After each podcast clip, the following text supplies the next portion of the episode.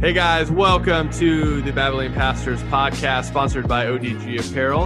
I am one of your hosts, Michael. And I'm Rob. Glad you're here to listen in while we talk about church, theology, and everything in between. Hey, are we on? We're on. All right. Hey everybody, it's the Babylon Pastors Podcast. Welcome to this week's episode. This month, we're talking about preaching and stuff. Uh, and Michael is, oh, he... That was the social distance chair five. What was that exactly? Yeah, I was I was trying to party, but my mic's too close to the chair and I can't spin around. Well, it's not nineteen ninety-nine, so you don't huh. have to party that hard. Uh, yeah, so last week we talked about um, the purpose of a sermon, the whole reason why do we even do this in the first place. This week, we're going to talk about the components of a sermon. What is the, what are the things that you put together? Uh, prayer, fasting, research, study is part of the kind of title and way of thinking about it. So, what are the components, Michael? You're the expert. I am the expert. You're right. So um, the next twenty-five minutes will be a monologue from me about that. So prepare yourself. Just walking away from that. So, so the components. Um, you got to have a big brain, like myself, um, a whole case of Mountain Dew. Okay. And um, really just, you know, revelation, new revelation from the Lord. Uh, came to you, huh? You got to get a word. Got to get a word from the Lord. Yeah, mm-hmm. you so uh, for reals though. So what you need? Uh, here, here are my components, uh, right, for preparing a sermon. Uh, obviously, there's a great deal amount of prayer. You got to work that in there. Um, as far as, like I said, like actually, like you mentioned last time, Rob. Um, it, it's nice, and I wish, uh, and if I ever uh, have the privilege of, you know, actually preaching consistently every Sunday. Uh, I would work myself through a text, work your way through a text. I think, honestly, though, many people would disagree with that method. I think that's the best method uh, because, I mean, it's working through exactly how it was written. Uh, and therefore, one, hey, you know, if you if if the narrative was wrote that way or, you know, the epistle was wrote that way, I'm going to guess that that's how it's supposed to be read. But anyway, um, I'm just guessing. But so I would say, if you know what you're preaching on, obviously a great amount of prayer is going to take place in that. Uh, I know that there's a great amount of, you know, not everybody does this, but some fasting, either, I mean, food or just social media or, I mean, taking all those distractions away so you can focus on what, you know, you're looking at. Uh, and then obviously research and study and things like that. So that's everything I do. Uh, personally, one of the things I do Uh, is if I'm going to, so for example, like I mentioned in the last podcast, I'm going to be preaching a, a sermon on Nehemiah. So, uh, but it's not, I'm, I'm, the text I'm using is in chapter like eight. So I'm pretty far into the, into the book at that point. So, but what I do is read all the way up until the point of where I'm preaching at multiple times and then read uh, one or two times after that. So I get the flow of it. But that way I know exactly what's leading up to that. So that uh, in case I've forgotten, even if I'm familiar with something, at least I've read it multiple times. So I cannot read any idea of my own into that. I know what the story is up to that point. So uh, that's going to be one of mine that I think is different than, I don't know how many people do that. I'm sure quite a few do. But for me, I found that extremely helpful. The component of it is just reading the text.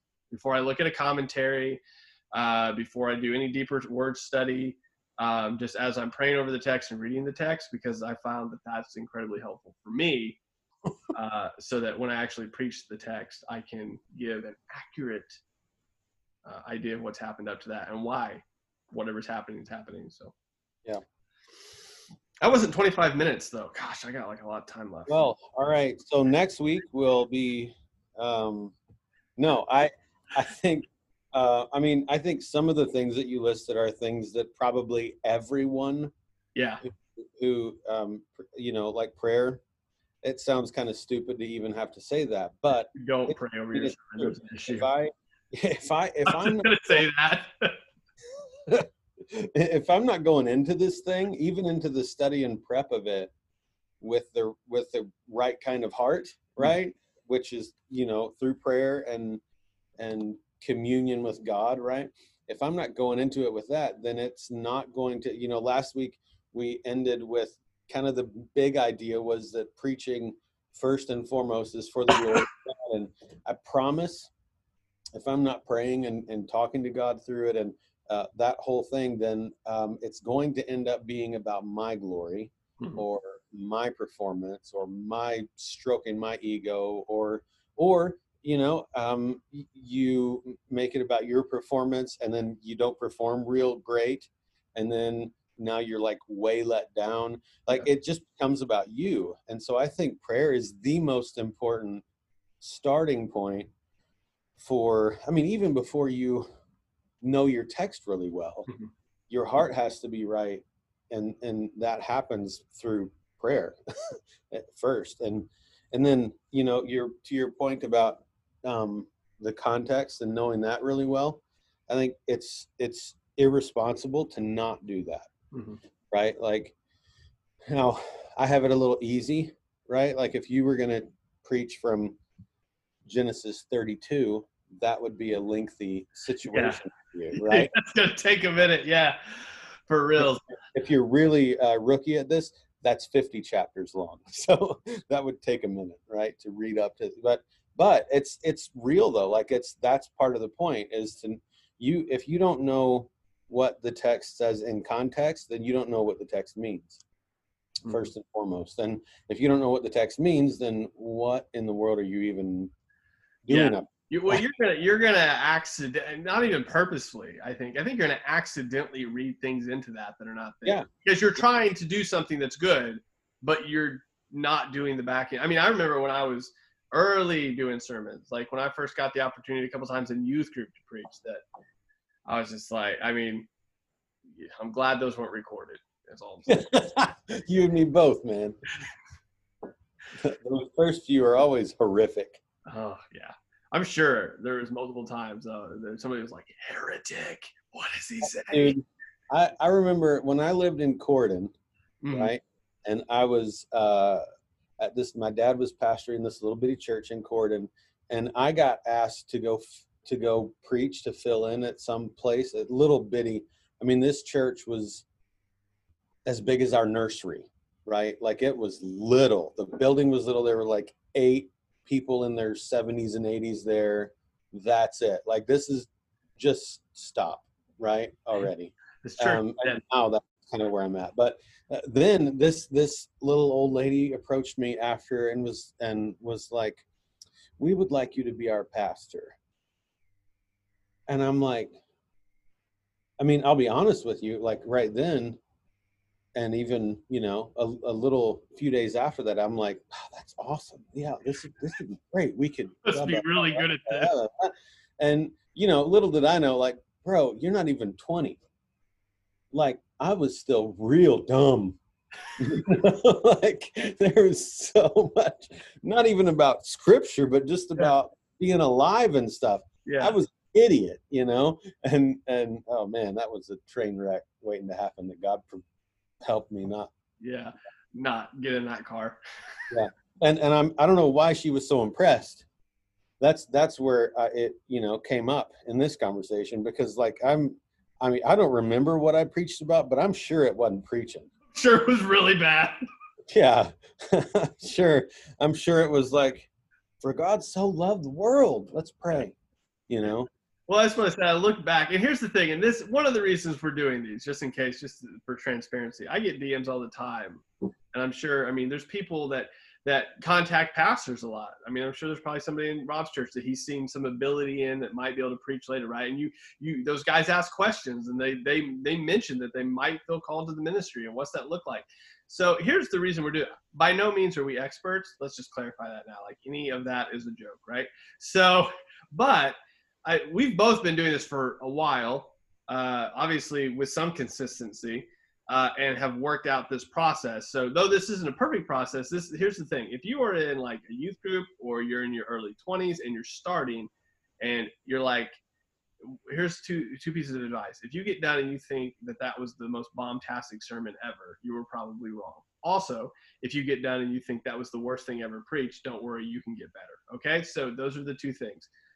You're never as good as you think you are, but you're also never as bad as you think you are. So continue yeah. to learn and get your process, because I'm sure as we go through this, Rob's process is going to be different than my process, and it's going to be totally different than your pastor's process. Yep. Uh, but as long as you go back to the first podcast, like the purpose of preaching, that's what you're looking for. The components are going to be different. The next episode, we're going to talk about how we put those components together. That's going to look different. This is just a toolbox of tools to maybe help you develop a little bit better. And I'm hoping to learn a little bit from Rob here too.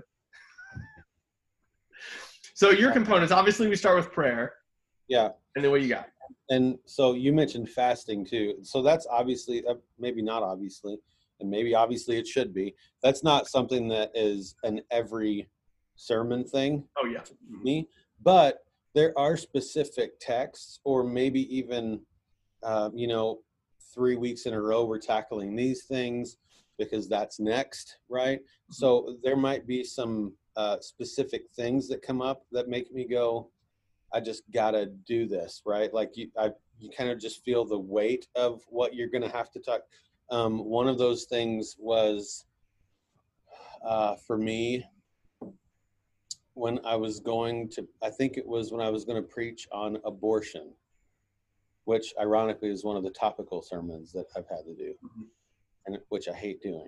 But, um, but that that's a really weighty thing, right? And and um, it wasn't that I felt like uh, I'm gonna be in huge disagreement with people I'm talking to. Quite obviously, mm-hmm. everyone in my church wouldn't vote for someone who supports abortion.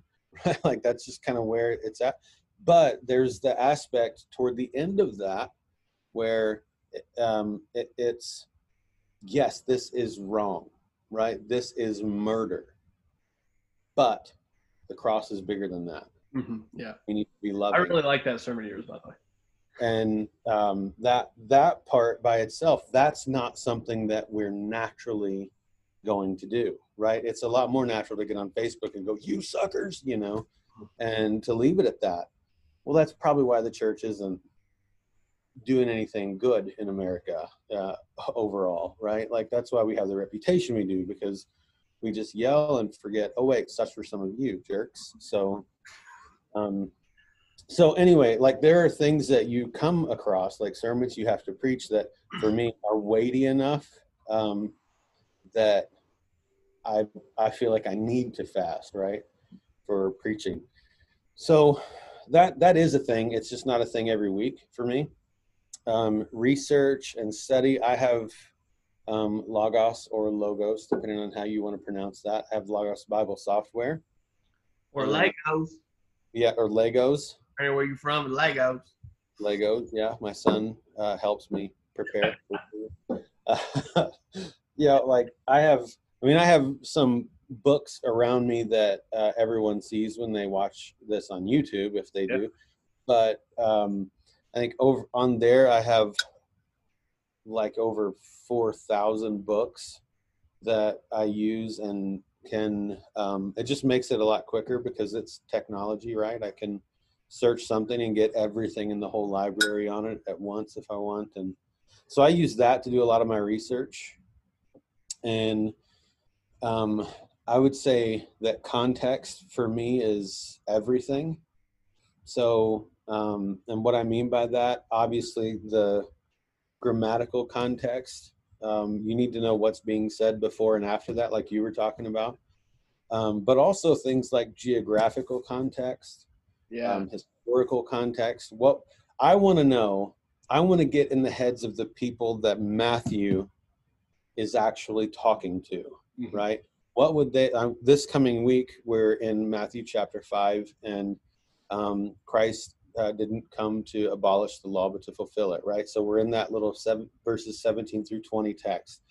I want to know when the the disciples Jesus was talking to were sitting there, what did they hear from Jesus, right?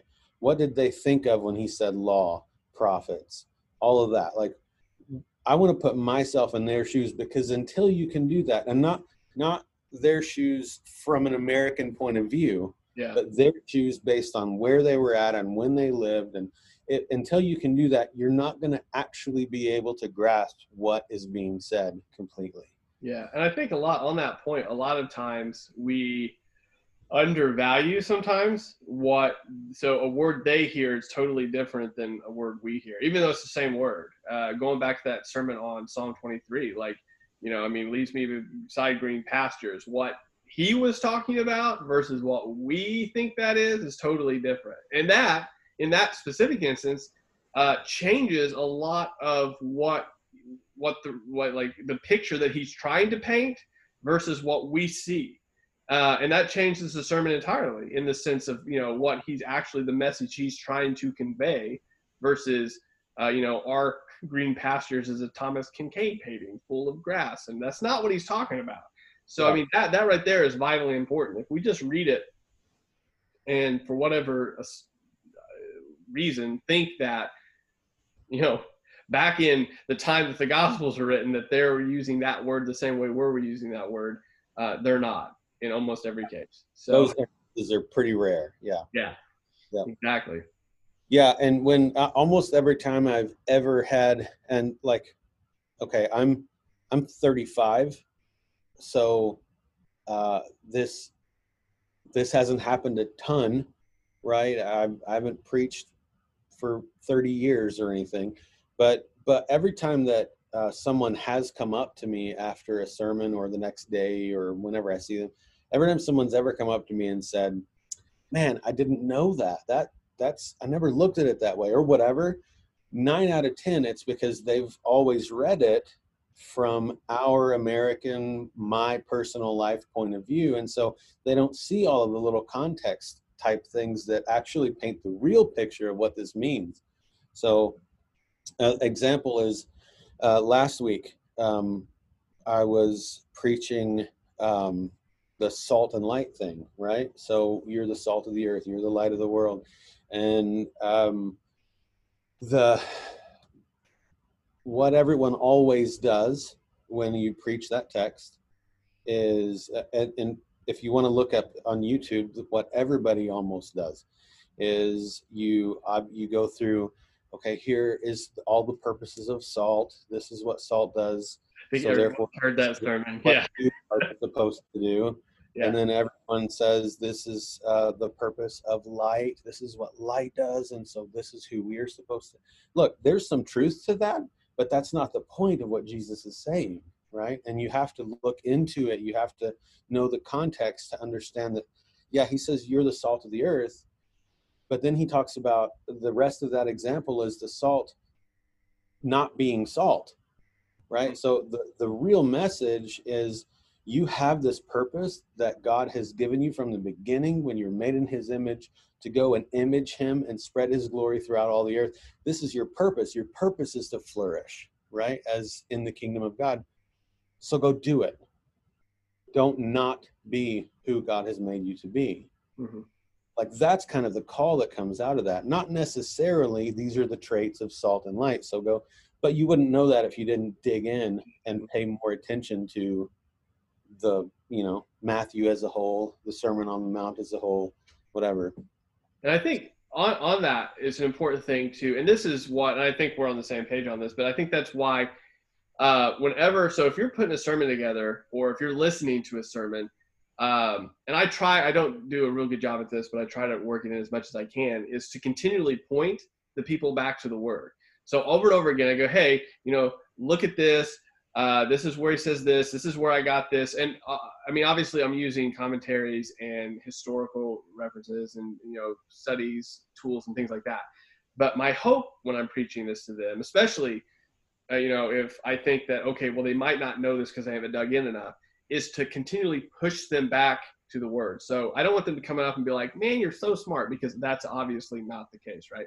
But I want them to say, hey, you know, I'm glad you got up and you, you, you, you know, you dug through the scripture and taught that, but I want them to see that, you know, they could have done that too. Like they have the ability without having a huge library of commentaries that they could have done that too.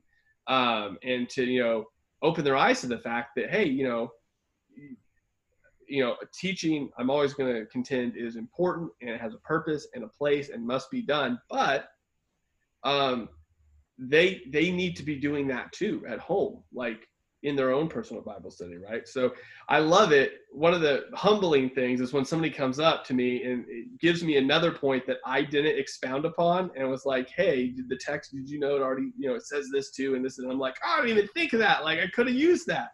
Like, to where they, because those people I know, they're like, they're in it. They were probably in it deeper that week than I was, and I'm the one preparing the sermon. And um, I was just, that's the encouraging part. I'm like, okay, wow, okay, these guys are in it. They know how to look at it, uh, you know, just pointed back to that over and over again. So, yeah.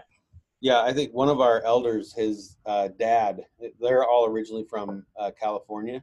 Mm-hmm. And, uh, his dad still lives there, but they come a couple of times a year to visit the family and the grandkids and stuff.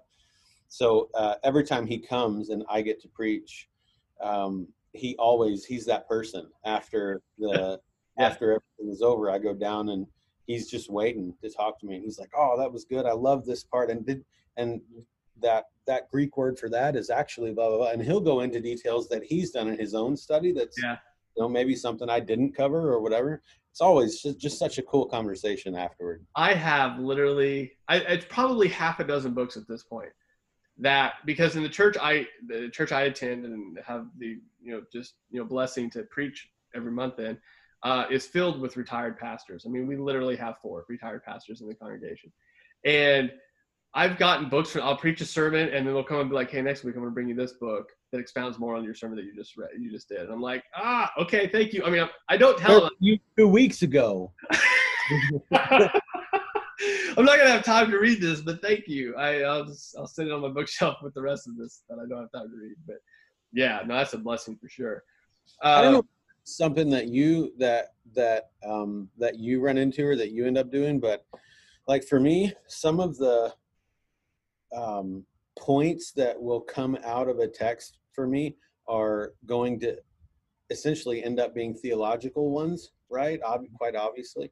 But um so I'll I'll find myself um sure going to commentaries at certain points to look up different things. What is this person's point of view or whatever? But I also find myself, once I lock into, oh, that's what this is about, then I'll run to like my theological stuff and dive into that whole thing. And what is the whole Bible picture of this, you know? Mm-hmm. And so sometimes my, um, you know, theology uh, books end up being as vital or more vital even than, than the commentaries that I have. I would say that that's very true, because at that point, for me especially, if if I hit a text that's really deep on a, a particular theological subject, at that point the commentary the commentary's done its point in in pointing or clarifying, I suppose. I'd say more clarifying uh, the direction I already kind of had the text was indicating it was going. But now you come to the point to where now you're talking. So for example, uh, sanctification, right? So you, the, the text is pointing that way. You know it's pointed that way, and now you're like, okay, I really need to expound this. So now I need to get, you know, I need to go look at, you know, the different views of sanctification, or you know, whatever. So I can explain this, because what I found is, I mean, like, I, I don't know if, how often this happens to you, but I'm like, okay, well now I'm gonna put this word before them, or this con- theological concept before them, and I can't just let it sit there, because they they may not even know what it is, or all of the different facets of what it is. Um, It didn't happen in a sermon, but two days ago I was talking to a guy and he was talking about the way someone's saved, and he was going on his point. And I'm like, well, yeah, that's from this theological perspective, but I said, there's three other, you know, so let's look at that. And he didn't even know there were other theological perspectives yeah. on salvation. And a lot when people start talking about eschatology. Oh my goodness. Yeah. Everyone just assumes the, you know, Tim LaHaye stuff. That's it. Like the the, the word eschatology gives me a headache, because yeah. there's yeah. so much in there. Yeah. Somebody the other day asked me about my view on eschatology, and I go, Jesus is coming back. That's as far as I'm good. I mean, I. Yeah. Yeah. You want to open that junk drawer and get into it? I'm I, look here. I find it extremely important. I'm not discounting it at all. Uh, I'm just saying that I'm not the dude that you want to talk to about it. I. Yeah. Oh, there's so much.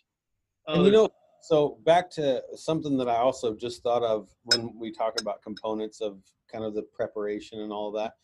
Um, for me, and this is certainly different for every person to some degree, um, but I think this has increased as I've been pressured to do, okay, like this is your week, right? You don't have that long to squeeze this little bit in and that.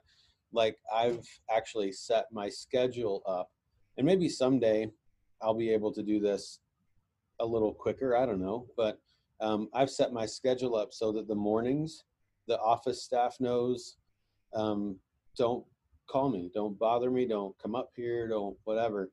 Uh, so until around lunchtime, usually ten thirty, eleven or something like that. But the whole morning is dedicated to me not being bothered with anything else, no distractions, just being able to work on this, right? I call it my God time. And within that is sermon preparation. And if I don't have specific time set up for that, then in this line of work, it's just one thing, another thing, this thing, that thing, this call, that person needs money, this, you know, it's like thing after thing. And until like Thursday night, you're going, crap. I don't have anything done. Uh, which Bible do I use? You know, like you're just, and so that, that really is essential for me to have some sort of dedicated, some people it's a dedicated space. Like mm-hmm. you have, this is your one spot you go and, um, but, but actually physically get getting rid of distractions so that you can focus on what you're supposed to be focusing on. That's huge. And this, you know, probably yeah. Spurgeon and Calvin didn't have that problem. No. They didn't have phones and stuff, but that's my, when I sit down to do a certain, like prep it, and we'll talk about this a little bit next in the next podcast, actually, like you know, the components and where I place them. Um, I've got to like, just chuck my phone. I, I've got to leave it in the bedroom. Cause or somewhere else in the house. Because if I'm sitting down going, well, maybe I'll use it for, you know, a reference real quick. Like, oh, before I know it, I'm on Instagram and I'm making a meme and I'm supposed to be prepared for a sermon. That's no lie. That happens every time if I don't put my phone somewhere else. So, all right. Well, uh, are there any components maybe that you think that you use that you're thinking of that you said, oh, I haven't mentioned it yet, but, you know, you use it every so often? Hmm. Before we close this one out, this is this is a spot you've put me on. I'm no, sorry. um, I like doing that. I've noticed as we record these, I just I put you on the spot a lot. That's it's okay, it's fine. Now, I, I um sometimes I smoke a hookah. Oh, you heard it first here. Uh, whoo! No, well, Spurgeon had his cigars. Come on, no, I. Um, I, I mean, I don't think so. I, most of this is pretty, um, pretty much the same. The components themselves are pretty much the same for uh, most preachers, probably. I think the one thing that I've uh, gained, and we talked about this when we were kind of analyzing other preachers um, in our first series of podcasts, but one of the things that I've gotten from uh, Jeff Vanderstelt that I think, I, I don't always do it, and I always should. Um, but is that a lot when I get that sort of question that you ask, no matter what, um, the gospel part, right? Like how, the, so inevitably there's application, right? Um, to every text, there's something that we should be called or, or, you know, whatever. Um, and why don't we do this? Now, like what in our heart keeps us from doing this? What fears are we, whatever it might be for that specific text? Why don't we do this? How did Jesus do it completely and better than us? And now how do we rely on him and then the Holy Spirit so that we can do that in his power and not our own, right? So that whole like gospel tie-in is super important um, for every sermon. Uh, mm-hmm. Every text doesn't specifically talk about, you know, yeah. by stripes we were healed, but Every, everything before Jesus points to Jesus, essentially, or to our need for Jesus. And then everything after points back to, we know that. But so there's always some sort of gospel worked in to every sermon. And so even as part of the preparation, I have to be going, okay, well, how, what does this mean for the gospel? Like, how, how does the gospel matter here, right? Yeah. Why do I need the gospel because of this? Or how does this point? So it, it always has to be gospel centered. Um, and because that's, that's the main way we can glorify God. That's the whole message of the Bible in general, is the gospel. Yeah. News, so. Well, and going back to the first five, I mean, that's the whole reason we're doing it, right? So I can get up and, you know, preach to you anything, but if it doesn't yeah. have that tie-in, um, it could have been really good and still biblical, but it's not pointing to where it needs to point necessarily. So it's not complete. Yeah, it's not complete. Exactly. All yeah. right. All right. Next guys, next time we'll be kind of putting all these components together, how we do that, where we put what, why we put it there, all of that good stuff. And as I've said before, we're totally right on this. And if you don't do it our way, you're wrong. So yeah. Now who's preaching? What? That'll be next time. Oh, see, and this, see that moment that just happened. If you only listen to the audio version of this, you just mit, missed the video, the extra, you know, the the visual quality of this podcast. Yeah, absolutely. Rob just yeah. became, um, I'd say gangster, but I don't think that fits. Um, probably not. Maybe uh, Bill and Ted. I don't know. It was, it was closer, perhaps. That's okay. Anyway, uh, video video version of this podcast also available on YouTube. So there you go, guys. All right. So next time we'll be talking about how to put all of these uh, components together, what that looks like, and why we maybe do it our way. Uh, and our ways are probably maybe a little different. Yeah, I'm sure they are. Mine differs depending on the week sometimes. So. There you go. Whether we put this car together as fast as we can, or if we do it slow and methodical. So, all right, guys. All right. We'll talk to you next time. Later.